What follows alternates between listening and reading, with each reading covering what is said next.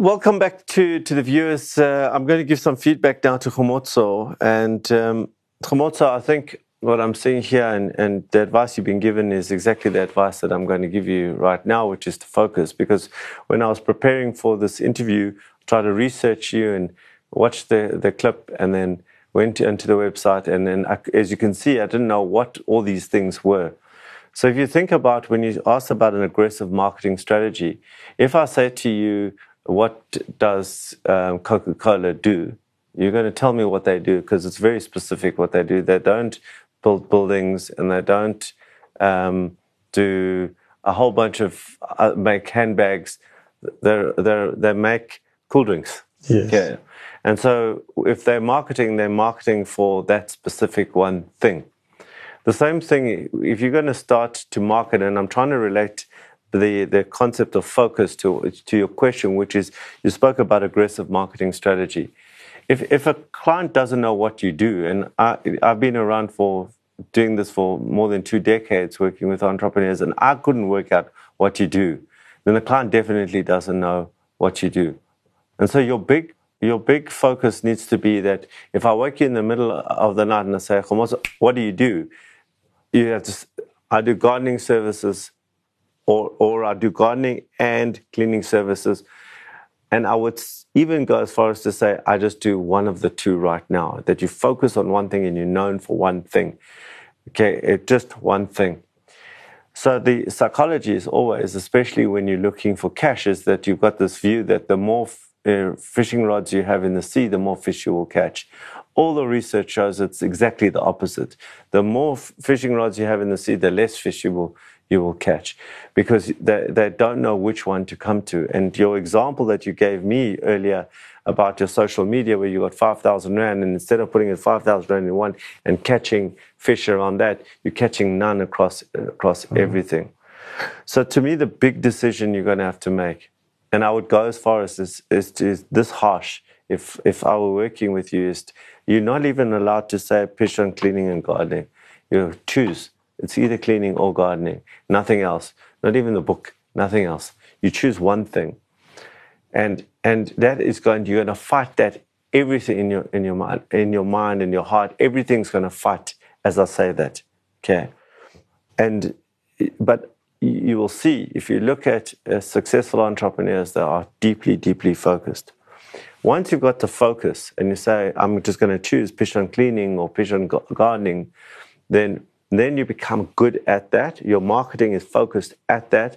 So somebody who's looking for gardening services, okay, is now says, oh, if you want garden, the best gardening services, it's Pishon, okay, because and gardening is maybe once a week or once every two weeks, whatever the cycle is. With, with cleaning might be a different I- I industry, and it might require a different cycle and a different types of people. And now you're managing those and you're managing those people. And that's different clients. And one wants gardening and one wants cleaning. And so you start to mix it up too, too early.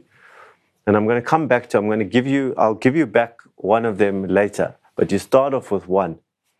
Then you, you put your marketing and your sales behind that one.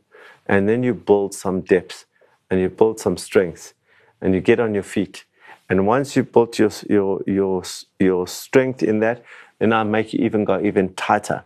And tighter is that you specialize. It's not just gardening services. It might be gardening services for estates.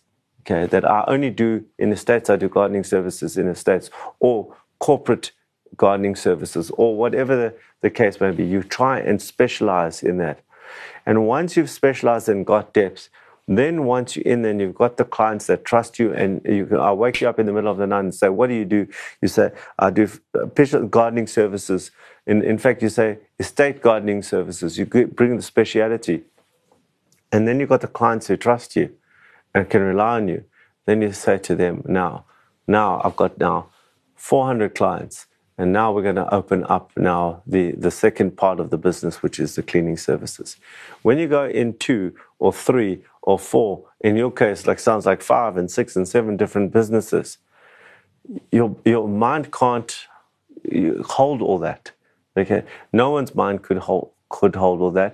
And what the most important message I want to say, to you is that your client doesn't know what you do then, because I didn't know what you did. they won't know what you did. So it's focus, it's then specialization, and then behind that specialization, put in your sales and your marketing. And that is is and, and I just want to just give you because this sounds like a very hard thing to do. And I've been doing this for a long time and I know exactly what's going on in your head right now, which is, but you don't understand. You don't understand my situation. I've been doing this for, for more than two decades. Every single business that I've worked with where they've focused like that, they've pin, pin focused, has become successful. The ones where I didn't understand, not all of them became successful. In fact, many didn't. It's about focus, focus, focus. Many fish in the sea, not going to catch you that, that, that, uh, that wealth in the Pishon River. Okay. Well, that's it uh, for, for this lot. Uh, up next is our series on how to build an FMCG brand. Today is the last in our series on building your own FMCG brand or, or product. We've had the pleasure of having uh, Ryan Chef-Lurie in studio with us over the last 12 weeks, and he's been talking to us about various aspects I'd really encourage you to go back uh, onto YouTube and to go through each and every one uh, of these inserts to help you think through building your own brand. Uh, Ryan, of course, is the founder of Namia Japan, a very high caffeine drink. Welcome back to our last one. And today we're going to be talking about um, sales and pipeline. You know, sales obviously the the, the oxygen in in in a business's uh, life, but pipeline is also important. So yeah, I mean, I think I think everyone loves getting involved in everything else in a business. Everyone loves the the the you know the chase and the the nostalgia of creating this brand and making it beautiful and finding out which market and playing with the spreadsheets and but people tend to focus on what has to happen if you want to carry on going down the line and if you want to hit all your sales and targets and if you want your business to grow and you want it on the shelf and you want to see your trash on the floor everywhere, you want to see your brand out there, the idea is that you need to be outselling. And generally, there's two ways that you can sell. Um, the most important out of all of it is that you're out there on bus number 11, walking around, doing the stuff to get the nose. And I say that as very, very important. As the owner of a business, as the person who's building a brand, you need to be out there every day doing it. Yes, the meetings with the huge players and the big retailers and the mass stores are important, but there's red tape and there's a long lead time. And, you know, it's very easy to get a no or a yes when you're in front of the person. And I think that it's important to understand that sales and pipeline go hand in hand all the time, but you have to be doing it yourself at least at the beginning. Yes, you can build sell teams later, but you need to be able to direct them in the right way, know what all the no's are about, know what all the yeses are about, be able to coach and guide and grow the teams that you eventually put in place when you're a huge FMCG brand or when you're just a brand that wants to be on the shelves with everyone as well. Ryan, thank you for your, all your wisdom and all your insights over the last uh, 12 weeks. Um, and uh, I learned something today. Bus number 11, huh? Bus number 11. 11. Thanks so much for having me. And to all of you out there who are building your FMCG brand, uh, good luck to you. I hope the series has really helped you think uh, more broadly about your strategy and uh, ensure that you have a higher probability of success. That's it uh, for this uh, whole series, but not the end of the show. We'll be right back straight after this.